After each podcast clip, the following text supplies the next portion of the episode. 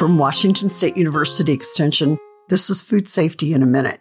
According to the Centers for Disease Control and Prevention, each year 48 million Americans experience foodborne illness. Some of us are hospitalized, some die.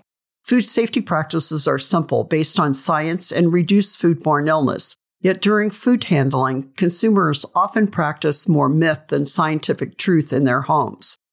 Myths are often rooted in cultural, traditional, and learned practices. They persist in how we shop, store, and prepare food at home.